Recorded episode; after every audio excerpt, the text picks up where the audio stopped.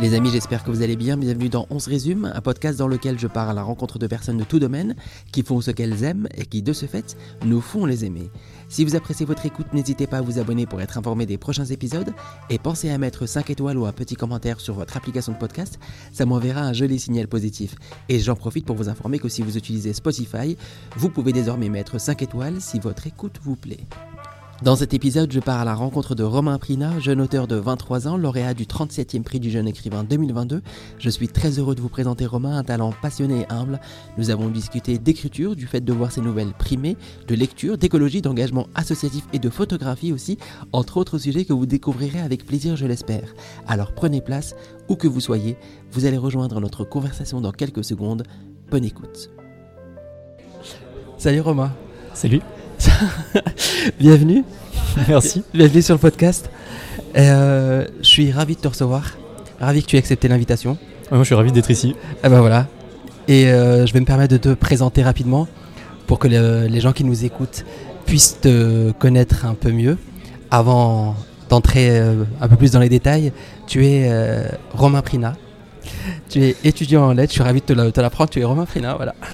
tu es étudiant en lettres, en philosophie et en sciences de la société. Tu es également bénévole dans plusieurs associations qui œuvrent notamment pour le lien social ou encore le développement durable.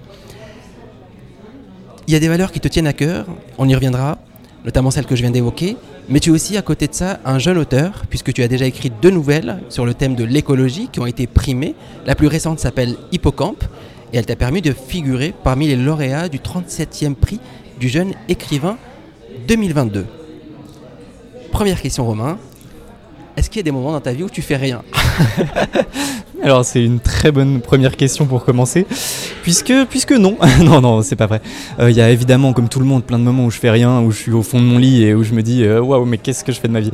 Non, euh, même c'est souvent le cas, puisque ça dépend ce que tu entends par, faire, par rien faire en fait.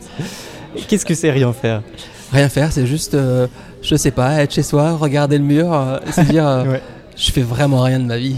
Bah tu vois, ces temps-ci, je me suis justement dit que j'avais pas assez de temps pour m'ennuyer. Parce que finalement, c'est avec l'ennui que je, parviens à une certaine forme de créativité. Et, euh, ces temps-ci, en travaillant, avec mes, engagements, je me suis quand même dit que l'ennui, c'était un luxe, finalement, de pouvoir prendre ce temps. Et, euh, là, je sens que ça va un peu trop vite. Donc, euh, j'ai ce vrai problème de, faire trop de choses. Et en même temps, c'est un besoin. Et, et j'en suis, suis, suis très content. Magnifique. Comme je l'ai dit, tu as une de tes nouvelles qui a déjà été publiée dans un recueil dans le cadre du prix interrégional euh, de jeunes auteurs. La nouvelle s'appelle Les Aviateurs. C'est juste. Que j'ai eu la chance de lire. Merci d'avoir partagé avec moi. Et merci de l'avoir lu. Et que j'ai beaucoup aimé. Euh, j'ai vraiment trouvé que l'angle choisi pour parler du sujet environnemental était très habile. Ensuite, tu as écrit une deuxième nouvelle comme je le disais en introduction, donc la, nouvelle qui s'appelle Hippocampe, qui a aussi été primée cette fois à l'occasion du prix du jeune écrivain 2022, comme je le disais, qui sera donc publiée prochainement aux éditions Bûcher-Castel. Je dis bien?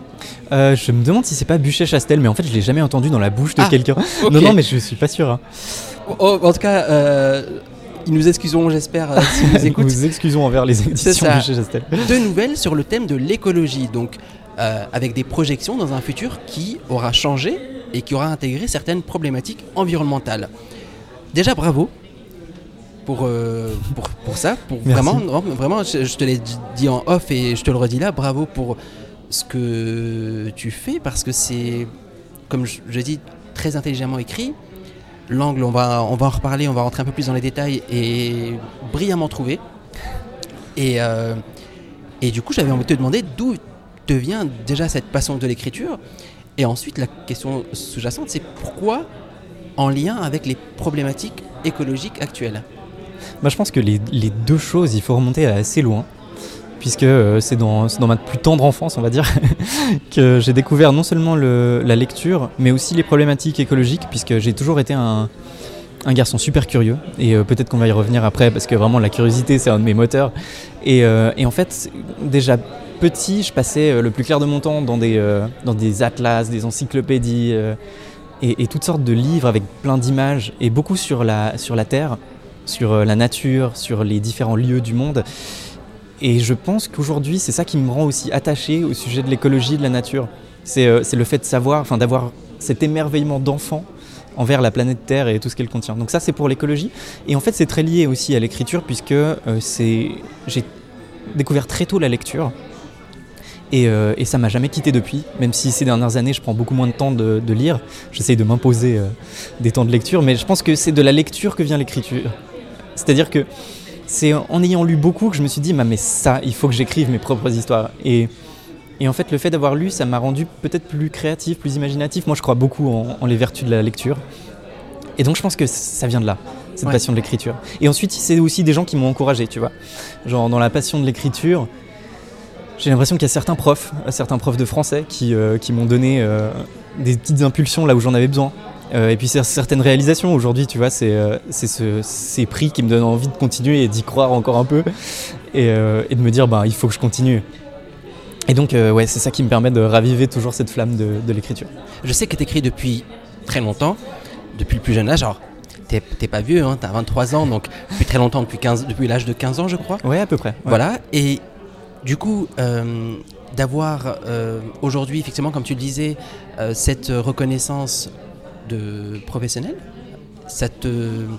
Je suppose que c'est galvanisant, du coup, ça te, ça te motive à, à- aller encore plus dans, rechercher dans ta créativité et dans ton inspiration. Est-ce que, pour autant, justement, l'inspiration est là? Est-ce que, est que tu, as, tu as encore. Je, je, je voudrais pas que tu nous révèles euh, euh, des choses que tu n'as- dont tu n'as pas encore envie de parler, mais est-ce est qu'on peut s'attendre encore à des nouvelles dans la même thématique, à savoir euh, sur justement cette, cette dimension écologique? Ou est-ce que tu vas changer de, de, de sujet ou tu vas, est-ce qu'on reste là-dessus? Alors j'ai- plein d'idées et en même temps euh, c'est compliqué de passer de l'idée à la réalisation. Enfin tous ceux qui écrivent le sauront, mais euh, c'est facile d'écrire une idée euh, dans, ses petites notes sur son smartphone et puis de se dire ah ben c'est l'idée du siècle et ensuite ça reste dans les notes pendant trois ans et t'écris jamais. Donc L'inspiration, elle est là. Enfin, je, l'ai toujours. Ça part de, ça part de rien. hein, parfois, tu vois, le- la nouvelle hippocampe que j'ai écrite, c'est parti de juste un rapprochement. Enfin, je l'expliquerai peut-être après, mais un rapprochement entre l'hippocampe, la partie du cerveau, qui, dans laquelle est stockée la mémoire, et puis euh, l'animal, l'hippocampe, et puis l'extinction des espèces. Et donc, ce petit, euh, ce petit rapprochement, ce petit jeu de mots, c'est ça qu'il y a. euh, c'est sur cette petite pierre que j'ai basé tout l'édifice de la nouvelle. Et, euh, et en fait, c'est ce genre de petites inspirations, moi, qui, euh, qui parsèment ma vie, et où parfois ça, ça se transforme en une nouvelle quand je trouve la motivation de le faire. Et, et du coup, mon, mon smartphone est plein de petites idées comme ça, donc qui attendent que de, de fleurir, mais Faut pas le dire ça. hein. faut pas le dire. parce que, parce que celui qui va tomber sur ton smartphone, il, est- il a des pépites. Alors, euh, tu as euh, parlé d'hippocampe, je suis obligé d'y revenir pour l'avoir lu. Alors, en, en off, je t'ai demandé est-ce que je pouvais révéler deux trois petites choses parce que c'est pas encore c'est pas encore paru, mais Oui, je euh, je pense que ce que je vais dire ne va pas trop fâcher l'éditeur, à savoir que tu as choisi quand même un, on va dire un- une histoire autour, euh, avec un cœur évi- évidemment au cœur du sujet, il y a justement la problématique de la cause animale, mais qui est quand même romancée autour, avec un- une histoire qu'on pourrait lire dans n'importe quel euh, recueil de contes, de nouvelles, qui n'aurait euh, pas du tout l'écologie en, fond. Et c'est ça que je trouve intéressant, c'est-à-dire que moi quand j'ai lu Hippocampe, j'ai autant apprécié euh, la dimension engagée de l'histoire que l'histoire en elle-même.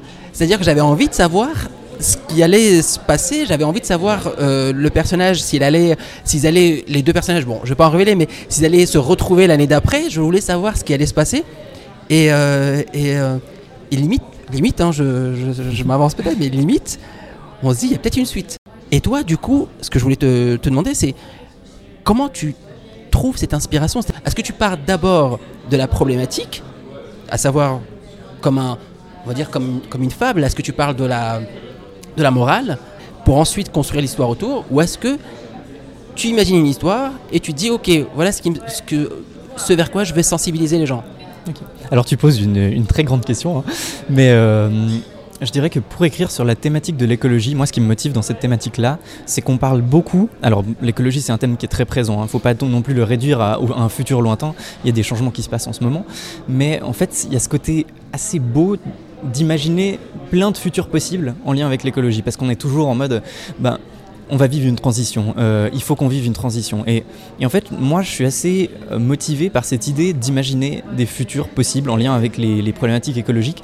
Et ça, j'aime le faire. Enfin, disons que je suis porté par, euh, par ce projet d'intégrer l'écologie dans des, enfin, sans en faire un thème absolument alarmiste, sans en faire un thème absolument, euh, enfin, écrire de la science-fiction euh, super technique sur des, des, enjeux, par exemple, de, je sais pas, de l'énergie, de l'hydrogène, tu vois. Enfin, ça doit pas être quelque chose d'aussi précis. Moi, j'ai envie d'ancrer l'écologie dans un, dans un jeu un peu plus poétique, dans des tableaux de futur euh, imaginés, fantasmés, qui, qui intègrent des problématiques écologiques. Je prends, je prends pour exemple une, une nouvelle, celle qui avait gagné le prix du, enfin, interrégional des, des jeunes auteurs. Les aviateurs? Les aviateurs. Et en fait, dans celle-là, j'imagine un futur où tu as des enfants qui jouent sur les ruines d'un aéroport. Donc les avions n'existent plus vraiment, mais euh, ça existe encore dans la tête des enfants de se dire, ben, ah ben dans le passé, il y a eu des gens qui ont, euh, qui ont réussi à voler. Puis tu vois, c'est ça leur nouveau rêve, et puis euh, ils jouent sur ces ruines, et puis c'est cette nouvelle génération qui aura vécu par exemple sans avion. Alors je dis pas... je dis pas forcément qu'il faut absolument arrêter toute forme d'aviation ou quoi, mais je, je dis juste, ben, ce futur-là, il est possible et on pourrait l'imaginer.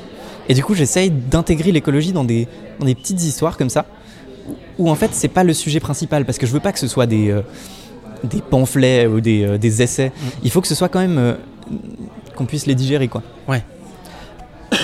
Alors, moi, quand j'ai lu Les Aviateurs, ce que j'ai apprécié, c'est je pourrais faire la même critique que pour Hippocampe, à savoir que euh, si on m'avait pas au départ dit que c'était une histoire sur le thème de l'écologie, je me demande, mais vraiment, euh, tu souris, mais je te promets que c'est vrai, je me demande si j'aurais fait le lien.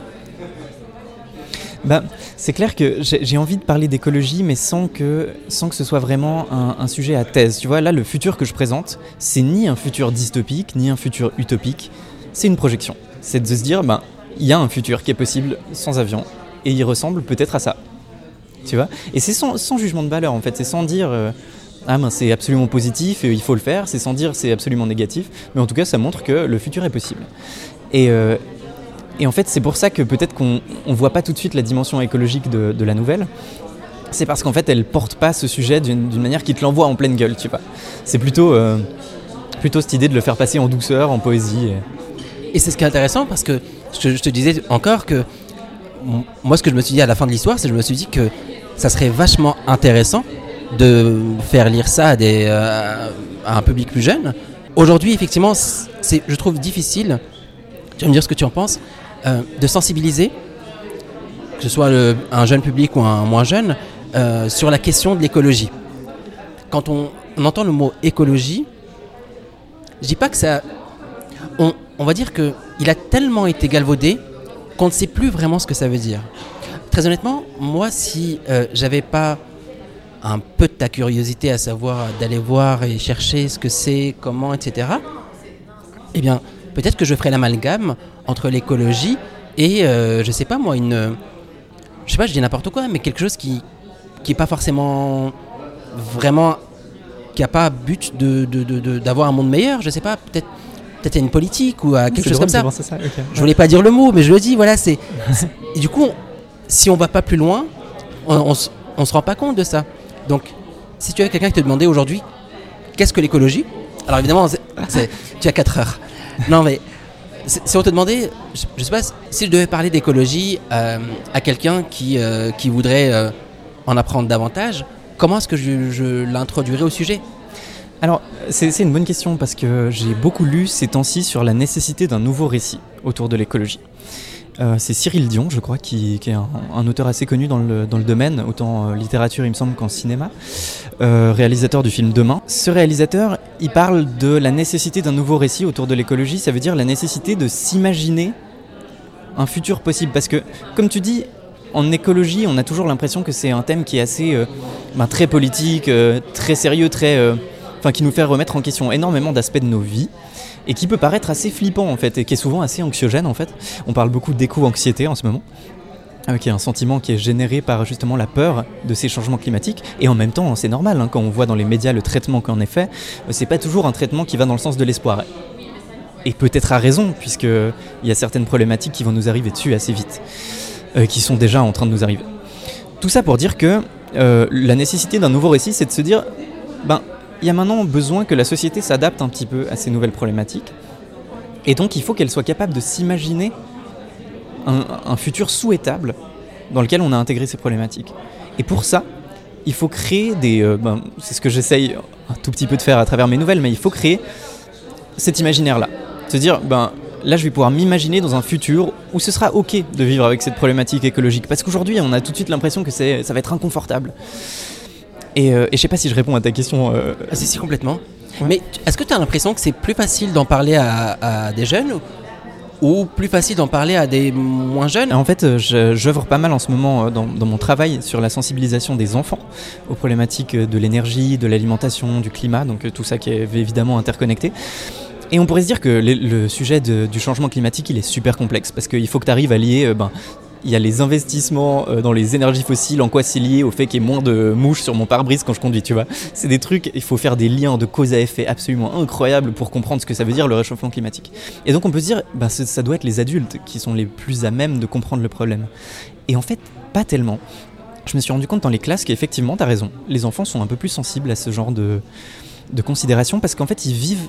On est en train de leur inculquer, je trouve, peut-être les bonnes valeurs, une bonne compréhension du problème. Aujourd'hui, c'est dans l'agenda d'à peu près euh, tous les profs, j'ai l'impression. Je- J'exagère peut-être, hein, je, suis- je suis peut-être à côté de la plaque, mais j'ai l'impression qu'ils grandissent avec cette notion du changement climatique. Ce- Ce qu'on n'a pas forcément eu nous, peut-être notre génération un petit peu, mais, euh, mais en tout cas pas forcément les générations de nos parents, grands-parents. Et c'est encore eux qui sont euh, les décisionnaires aujourd'hui politiques, Ouais. sans entrer dans les débats politiques, mais c'est clair que en grandissant avec cette notion-là, ben, on sera plus sensible à la, à la, à la cause. Et euh, pour refaire un peu le lien avec la lecture dont on parlait tout à l'heure, est-ce que avant justement de t'engager dans, dans cette cause, est-ce que tu as tu t'étais documenté, tu avais lu, est-ce que est-ce que tu as fait ta propre éducation là-dessus ou euh, ou est-ce que euh, je sais pas, enfin comment ça s'est passé? Alors, c'est plutôt sur le thème de l'écologie, hein, c'est Ouais. ça? Ouais. Alors, mon éducation, je l'ai fait pas mal en autodidacte, mais j'ai tendance à fonctionner comme ça. hein. Moi, c'est un de mes problèmes. hein. Je réclame assez peu d'aide, assez peu de conseils. Euh, et c'est pas quelque chose de positif, hein, je pense. Mais en l'occurrence, ça m'a. euh, Enfin, j'ai- appris beaucoup de choses par moi-même, notamment à travers euh, ben, cette curiosité qui, m'anime. Je vais lire beaucoup de choses, je m'informe beaucoup sur les sujets qui m'intéressent. Et, euh, et même sur des sujets difficiles comme ça, où, où tu es vite anxieux en fait quand tu te renseignes.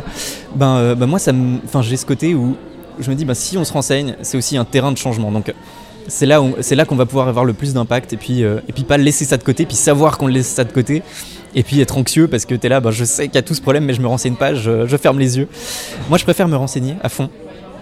Et, euh, et du coup, je me suis fait, ouais, je me suis fait mes propres connaissances. Et aujourd'hui, je travaille dans le domaine, donc j'ai j'ai beaucoup plus de connaissances. Mais je lis beaucoup, je lis beaucoup euh, sur le sujet. Tu lis beaucoup sur le sujet, mais tu lis aussi beaucoup tout court. Moi, ça m'intéresse de savoir quelles sont les autrices et les auteurs qui t'inspirent, pour revenir un peu au, domaine de l'écriture, qui t'inspirent, euh, qui t'ont inspiré et qui continuent de t'inspirer aujourd'hui. Alors ça c'est une question dure parce que chaque fois qu'on me demande de choisir, tu sais, quelque chose, enfin quelques auteurs qui m'inspirent, ben, j'ai envie de dire mais c'est un patchwork, c'est absolument, euh, enfin c'est plein d'auteurs qui façonnent aujourd'hui même ce que j'écris ou ce que j'aime lire. Moi je suis quelqu'un de très classique. Enfin Promis, je beaucoup- te demanderai pas un top 5. Promis, marche. je sais que c'est là. Même si Ça- tu sais, tu sais, moi j'aime bien faire des tops, mais en fait à la fin je me rends compte qu'ils sont, euh, ils sont totalement éclatés parce que parce qu'en fait j'aime beaucoup plus que ça. En fait ça dépend des moments de ma vie, ça change constamment. Mais en l'occurrence, je suis quelqu'un qui aime beaucoup les, les- grands classiques. Je lis, euh, je lis beaucoup de, classiques de la littérature, donc des livres vraiment où je suis quasi sûr de tomber sur du bon. Et, euh, et les auteurs qui m'ont inspiré, ben, je dirais qu'il il y a Boris Vian. Euh, Boris Vian qui est un auteur qui est très original, qui est très drôle et euh, qui est très coloré et qui a, qui a un cynisme ab- absolument euh, génial, je trouve. Mais, euh, mais finalement, mon écriture, elle ressemble. Elle res- Je sais pas vraiment à quoi elle ressemble en fait, je peux pas me comparer à, à ce genre de nom, mais. euh, mais Après, non, pas forcément euh, dans, dans ton écriture. Disons que moi, pour t'avoir lu, alors je dis pas que j'ai lu assez d'auteurs pour pouvoir prétendre dire que ton écriture est singulière. Je l'ai trouvé moi originale. D'autres peut-être ne penseront autre chose, mais moi je l'ai trouvé originale. Elle ressemble pas forcément à, à- à l'écriture de quelqu'un d'autre. Sou- Souviens-toi, hein, c'est ce une des premières choses que je t'ai dit. Boris Vian, c'est super intéressant. Je sais que t'es- je sais qu'il y, a- il y a aussi Proust dans la liste. Ouais, ouais, ouais. Oui, moi euh, j'aime beaucoup Proust et pourtant c'est censé être le truc chiant par excellence, Ouais. tu vois. Quand, euh, quand on dit on va étudier Proust, bah, c'est euh, typiquement euh, l'exercice de littérature, l'exercice de français, euh, la disserte. C'est ça. Et moi en fait je trouve incroyable son travail des mots. Même s'il se passe rien, franchement, il se Ouais, passe rien dans ouais. Proust. Euh, il faut être intéressé par les mœurs euh, des, euh, des aristocrates du 18e, tu vois. On s'en fout. Faut pas En chercher fait- de l'action. Ouais, il faut pas chercher de l'action. Moi, j'aime beaucoup plutôt le plaisir. Ouais, quoique. Hein, Ouais, quoique Il il y a peut-être- quand même Ça met du temps à arriver, ça- mais ça met son temps.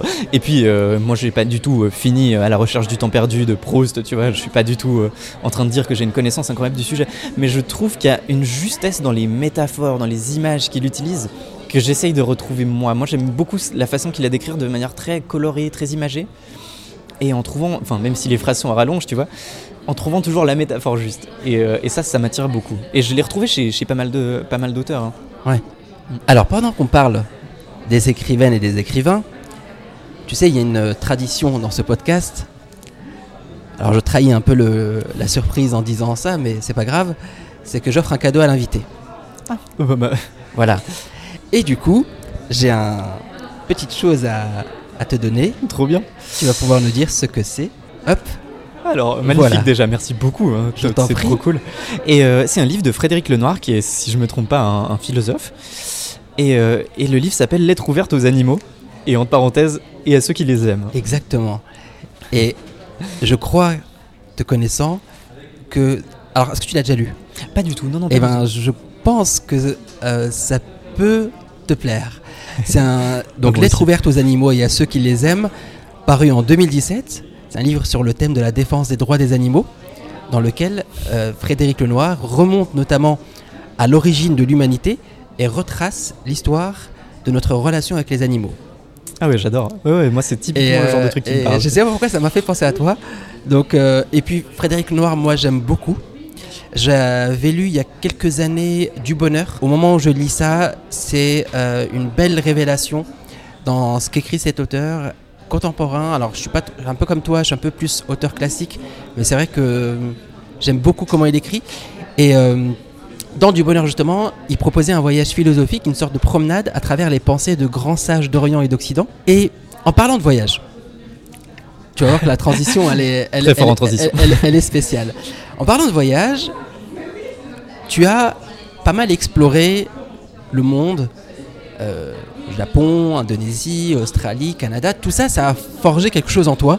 Et j'aimerais bien que tu nous, tu nous dises ce que c'est. Qu'est-ce qu'est-ce qui, qu'est-ce que ça t'a apporté dans, ton, dans ta vie, dans, aussi dans ta créativité, dans ton inspiration. Qu'est-ce que ça t'a apporté tous ces petits voyages euh, autour du monde?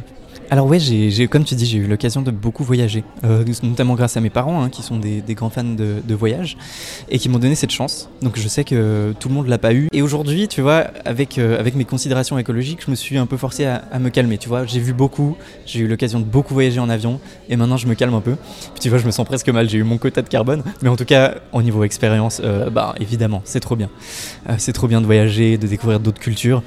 Et euh, dans la créativité, tu vois, bah, dans ces voyages, j'ai réussi à peut-être voir tellement de paysages incroyables qu'aujourd'hui je retrouve certaines traces de ces paysages dans, mes écrits, par exemple.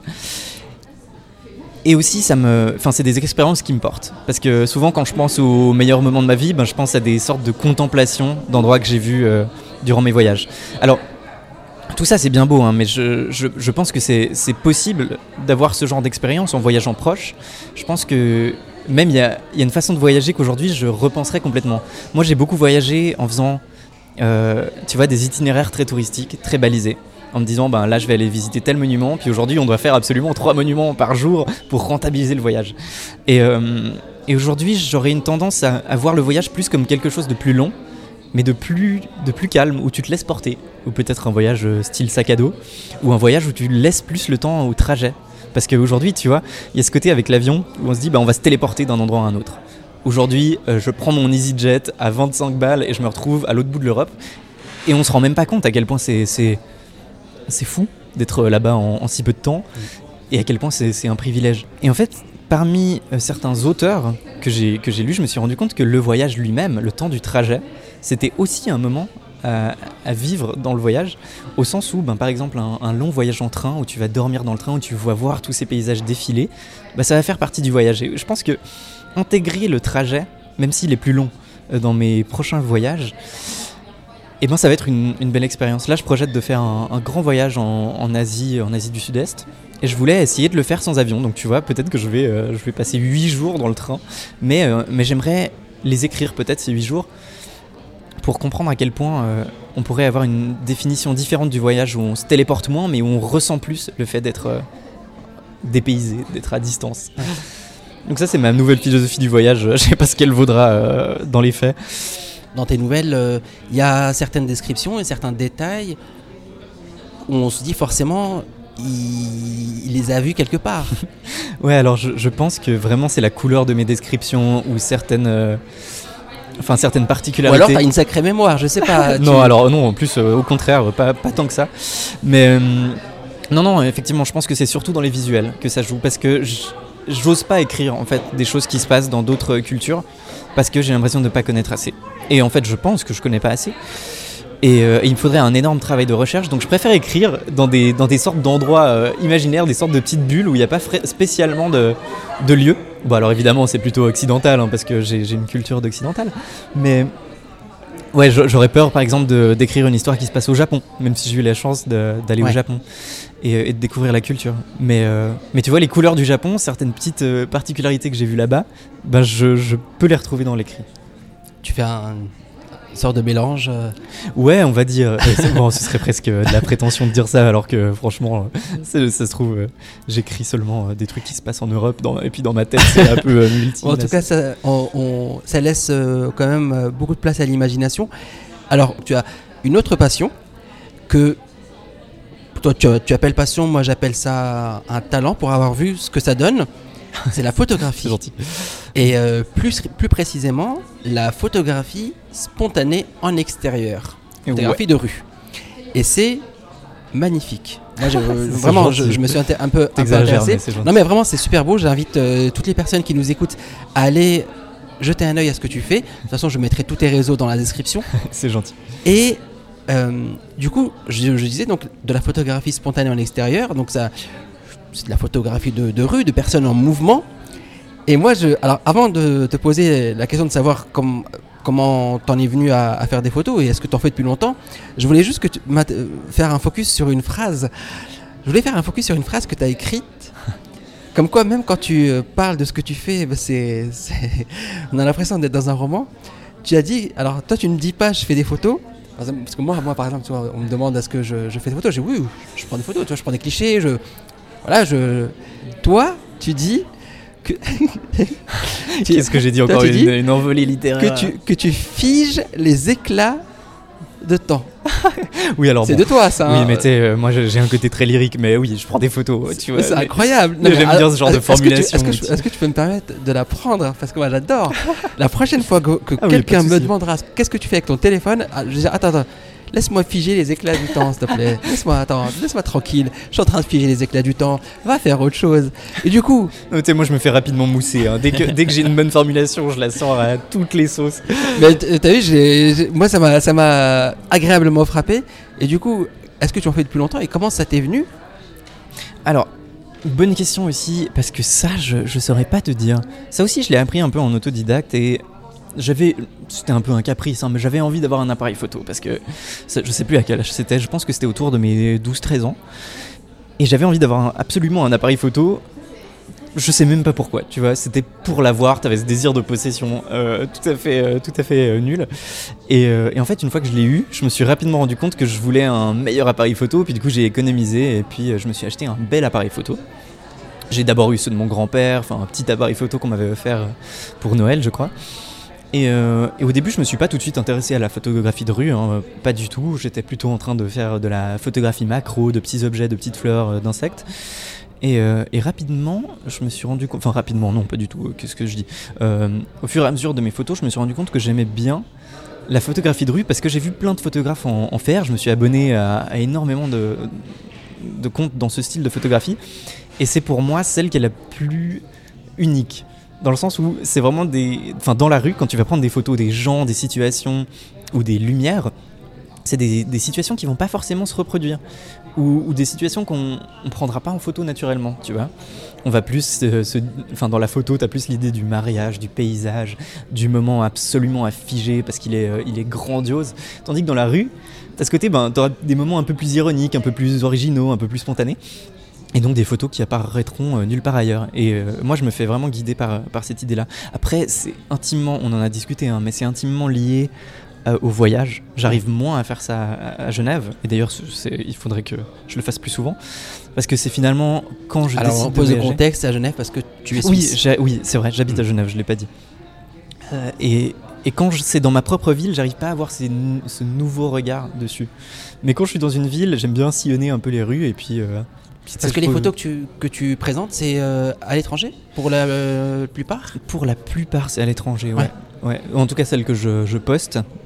Celles que je fais ici, ben, je fais moins de photos de rue. C'est plutôt euh, dans les villes à l'étranger. Donc à l'étranger, c'est pas forcément à l'autre bout du monde. hein. C'est vraiment, ça peut être à d'autres endroits de Suisse, en Europe. Et, et c'est là que j'arrive à avoir des nouveaux regards sur les, sur les villes. Et c'est super intéressant ce que tu dis quand tu parles de. Du coup, là, je comprends mieux figer les éclats du temps. Euh, c'est super intéressant ce que tu dis quand tu parles de, de moments uniques. Parce que c'est vrai que dans tes photos, euh, quand tu vois euh, un, bah, clairement, basiquement, un paysage, euh, tu- si tu le prends toi en photo, le lendemain, il y a un autre touriste qui arrive, il prend le même C'est paysage, ça. ça sera la même photo. Non, toi là, toi tu prends la photo avec une personne qui, qui va passer, qui va avoir un geste, euh, voilà. Et, et, ça, et ça- effectivement, ça, comment dire, ça rend unique l'instant. Ouais. Et c'est ce qui fait euh, un peu la beauté de, de, cette, de cette photo, quoi.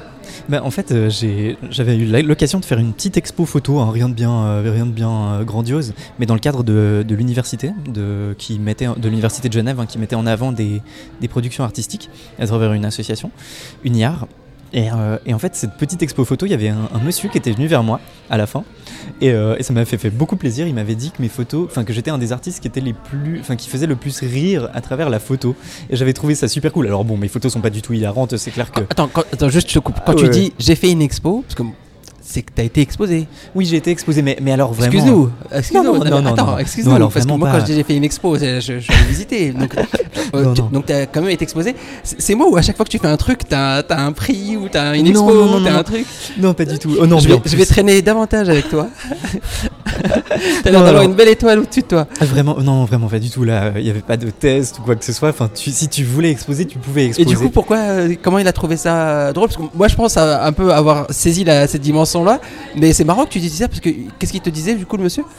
Euh, alors le monsieur, ouais, il disait que mes photos avaient une dimension comique et il disait que j'étais un des artistes qui l'avait fait le plus rire. Alors moi, je j'avais jamais vu ça comme ça, mais c'est vrai que quand tu regardes certaines photos, alors vraiment, t'éclateras pas de rire. hein, faut pas les, faut pas, faut pas se leurrer, mais elles ont ce côté. ben, vu que c'est dans la rue, t'as des, t'as des gens en mouvement, des situations que j'ai trouvées drôles ou un peu ironiques. Et c'est pas, ce sera pas le cas d'un paysage, tu vois. Oui, Tandis que dans vrai. la rue, ben, c'est des interactions entre personnes, donc euh, forcément, il y en a qui peuvent paraître un peu euh, genre waouh. C'est vrai que euh, le fait de figer cet instant-là peut donner lieu à, à tout et n'importe quoi. Bah c'est ça, tu vois, moi je vais voir une vieille dame qui est habillée exactement comme elle a habillé son chien, je vais trouver ça drôle, je vais la prendre en photo. Peut-être que ça fera une, une jolie photo, mais tu vois, c'est vraiment la photo de rue, elle est souvent proche des gens. Alors il y a aussi euh, des magnifiques jeux de lumière dans la rue, tout ça, mais euh, mais ouais, vu qu'il y a les gens, bah ça peut être, euh, enfin ça peut créer toutes sortes de sensations en fait. Il y en a qui sont tristes aussi hein, dans, Ouais, certaines que ouais. j'ai prises. Est-ce que tu, tu me permets de faire la, le, le parallèle avec. On va revenir un peu, je sais que. Alors, promis, après on n'en parlera plus, on, on passera à autre chose, mais avec l'écologie. Ah oui, tu, vas-y, tu- vas-y. tu- vas, tu vas savoir, je pense que j'es- j'espère que tu vas comprendre où je veux en venir. Est-ce que le fait de vouloir comme ça figer le temps avec tes photos, c'est pas une, on peut pas le faire le, le parallèle avec le fait de vouloir conserver un monde qu'on sent disparaître. Le fait que tu, que tu, que tu prennes en photo des personnes qui, qui, qui bougent, on ne sait pas ce qu'elles deviennent demain. Et dans l'écologie, il y a un peu de ça. Il y a un peu de cette volonté de vouloir euh, figer le monde tel qu'il est aujourd'hui, en euh, euh, crier attention, on- on- le monde est en train de changer et pas dans la bonne, pas de la bonne manière. Et pourquoi je te dis ça? Parce que quand tu parlais de, de- de la photo, j'ai repensé à Hippocampe Ouais. et j'ai repensé au moment. Alors, je vais pas révéler, mais où, où Noah, le, Oui. le deuxième personnage, euh, dessine quelque chose. Je ne dirais pas quoi. mais elle dit, je crois, si j'ai bonne mémoire, euh, je- je l'ai pas lu il y a très longtemps, donc euh, j'ai encore, je pense, quelques souvenirs de, de phrases, de citations dedans. Mais elle dit à un moment que elle, elle dessine pour justement garder une trace définitive de quelque chose qui, va, qui a disparu ou qui va disparaître. Je ne dis on, pas peut, on, peut, comment- on peut même le dire, hein, c'est Voilà. une, c'est une nouvelle sur l'extinction des espèces. Donc il y a un personnage qui dessine les espèces disparues Voilà. pour les. Je préfère que ça vienne de toi. Voilà. Ouais, non, non, mais en plus, en plus, on, peut le dire, t'as raison de- d'être prudent. Mais, euh, mais c'est vrai que moi, j'aime beaucoup parler de mémoire aussi dans, dans mes textes sur l'écologie.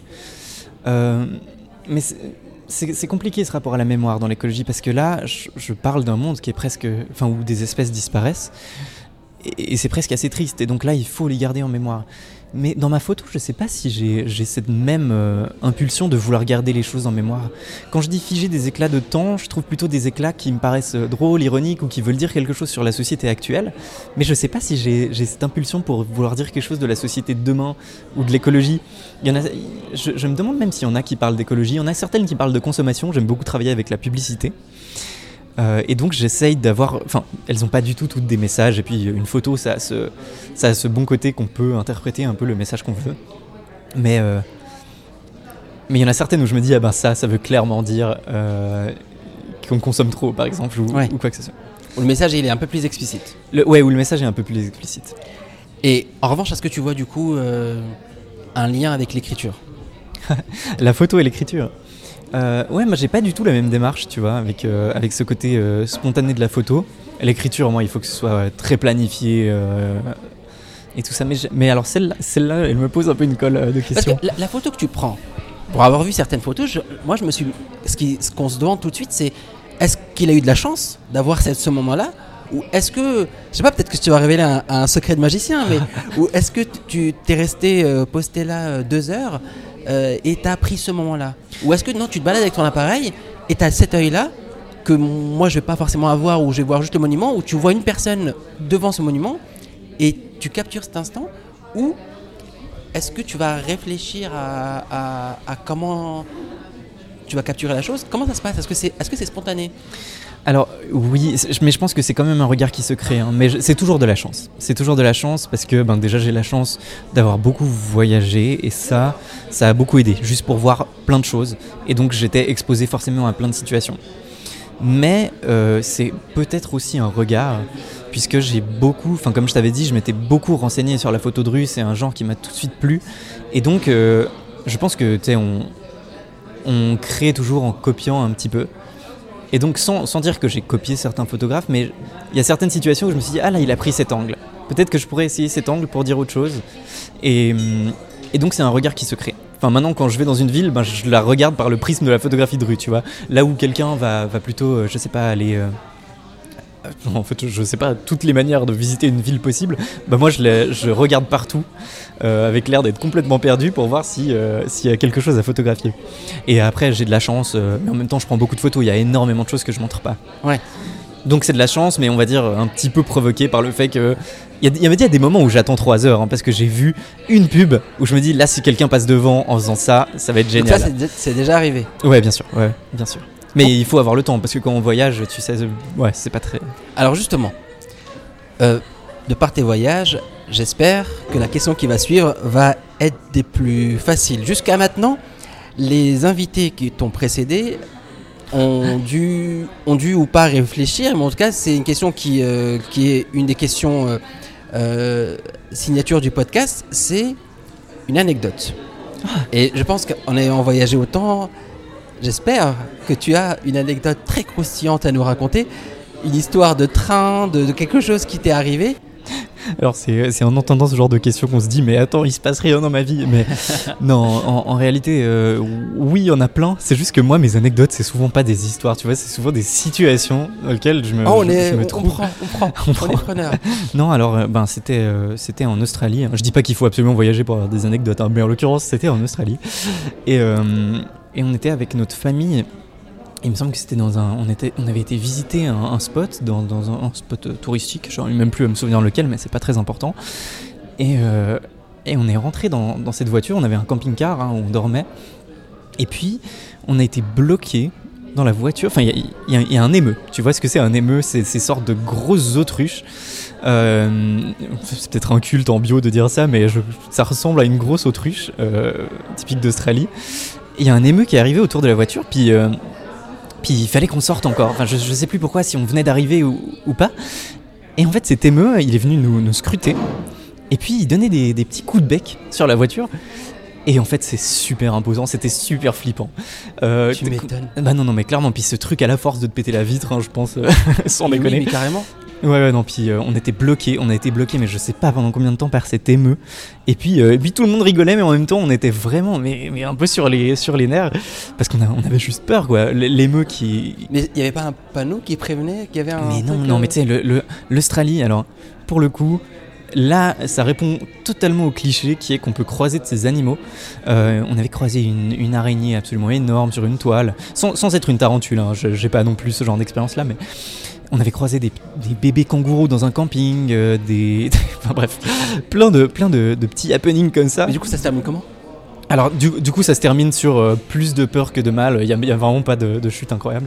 Mais. euh, Je m'attendais au truc. à- Euh, non, non, non, on- n'est pas sorti. Euh, pas, pas- pas forcément une, une fin malheureuse, mais Ah non, non, on n'a pas où- combattu l'émeu, Ouais. un combat épique. Non, non, on a juste attendu 3 ans en étant complètement grelottant que l'émeu s'en aille. Et puis, bah depuis, je pense que je serai plus jamais en confiance avec les gros oiseaux. C'était il y a longtemps, vous n'aviez Ah pas de oui, smartphone, parce que là, aujourd'hui, je suis sûr enfin- que vous auriez été plus à, à- à- à filmer qu'à avoir, peur. Ouais, moi j'avais euh, j'avais une dizaine d'années, je crois. Je- là, je dis un peu n'importe quoi, je Ouais. pense. Mais, euh, mais oui, c'était assez derrière en pour train me de prendre en photo le moment. Ouais, alors je te jure qu'à ce moment, tu penses pas à prendre des photos. T'as as juste vraiment peur que. Parce qu'il était énervé, ce, ce- Ouais. cet oiseau. Et euh, j'avais peur. qu'il y en ait plusieurs, ben, qui, qui, qui pas en fait. Comme quoi, ton histoire avec les animaux, elle commence il y a fort longtemps. Ah oui, alors oui, bien sûr. ouais. On part, alors je parlais des smartphones et c'est une belle transition vers la question suivante que je pose aussi très souvent dans le podcast. C'est euh, on a tous un téléphone dans la poche, on, on consulte plein de choses et euh, ce que je trouve intéressant à- de savoir c'est euh, quel est le dernier contenu que tu as consulté. Souvent, il est assez, euh, il en dit assez long sur euh, ce qui nous préoccupe en ce moment. euh, sur les sujets qui nous intéressent en ce moment. Mais c'est aussi une bonne question parce que je consomme énormément de contenu. Ça peut être. Enfin, moi je suis beaucoup sur YouTube et ça, ben, pour, un, pour un écolo, enfin, j'essaye de regarder avec un débit un peu moindre mes vidéos, mais j'en consomme beaucoup, beaucoup, beaucoup. Parce que je suis un grand fan de jeux vidéo aussi. Et, euh, et du coup, je pense que le dernier contenu que j'ai regardé, ça devait être. euh, Quelqu'un qui joue à un jeu vidéo, hein, tout simplement, euh, comme beaucoup de gens. Moi, j'aime bien ce genre de contenu. Mais comme contenu un peu plus intéressant, je regarde beaucoup de vulgarisation. Ouais. Sur YouTube, je regarde beaucoup de vulgarisation, par exemple sur la biologie, hein, pour toujours lié à l'écologie, mais pas que. Je regarde beaucoup de vulgarisation en philo aussi. C'est un sujet qui m'intéresse beaucoup.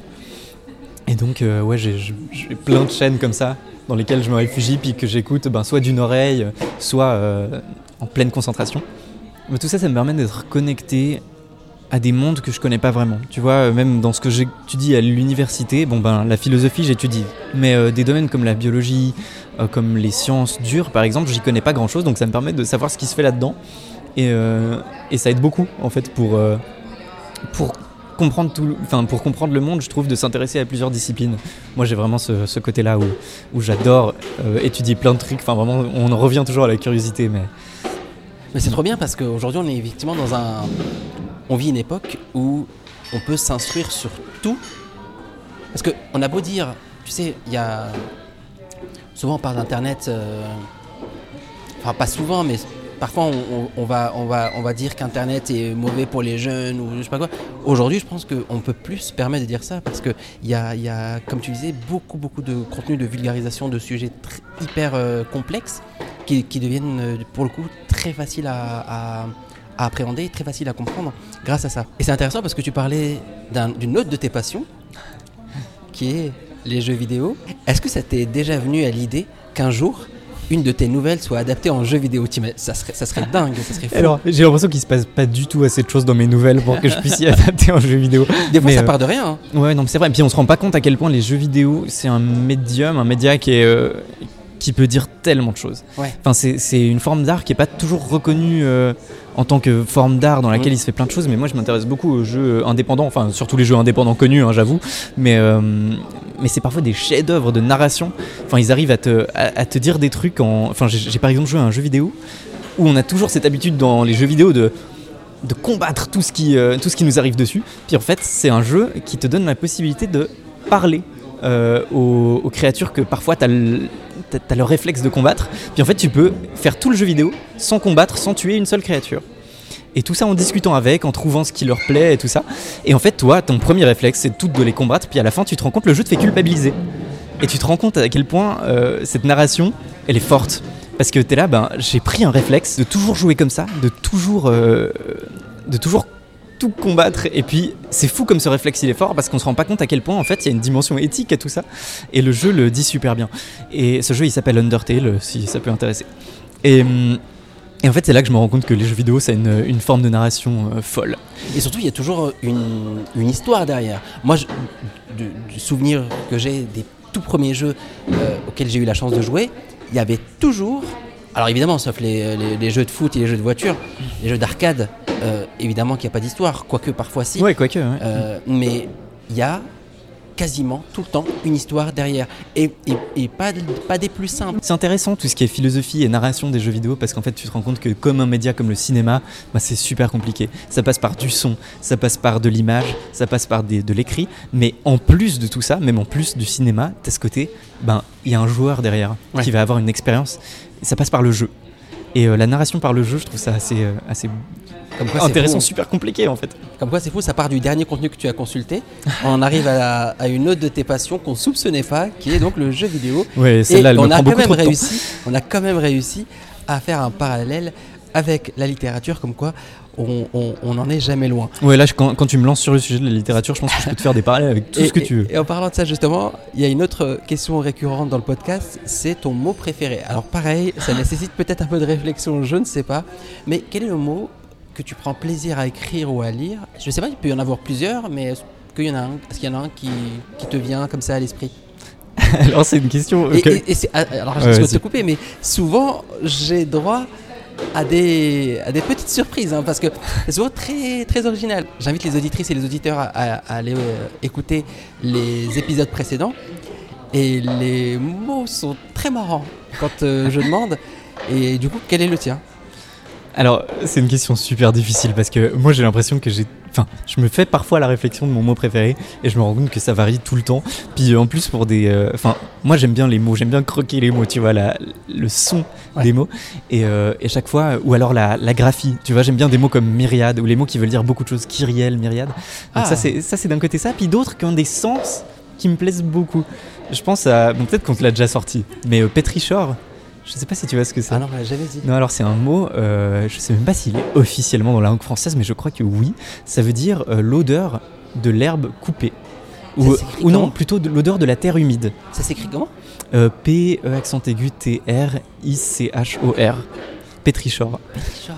Ouais, ouais, et. Je suis sûr que plein de gens le, le connaissent, mais moi je le non, connaissais puis pas. non, c'est souvent et, des mots et- qu'on. et en plus, je, je, je ressens totalement le- la définition. Je sais, Ah ouais je, je vois ce que ça, ce que ça peut. ce Oui, cette odeur qui, Oui. qui, quand il a plu, par exemple, l'odeur de la terre après la pluie, ça. euh, qui ressemble à une sorte de- d'odeur qu'on associe à l'herbe, à la nature. Exactement. Et en fait, c'est fou. Ce que j'aime bien dans ce mot, c'est même pas sa consonance. hein, je le trouve même assez moche, Ouais. hein, pour être franc. Mais, euh, mais c'est surtout le fait que tu vois que dans la langue, il y a des petits trésors comme ça qui veulent dire des choses où t'as jamais réussi à mettre de mots dessus. Incroyable. Comme Surtout les odeurs. On n'a Ouais. pas de mots pour les odeurs. Pestrichor. Pétrichor, ouais.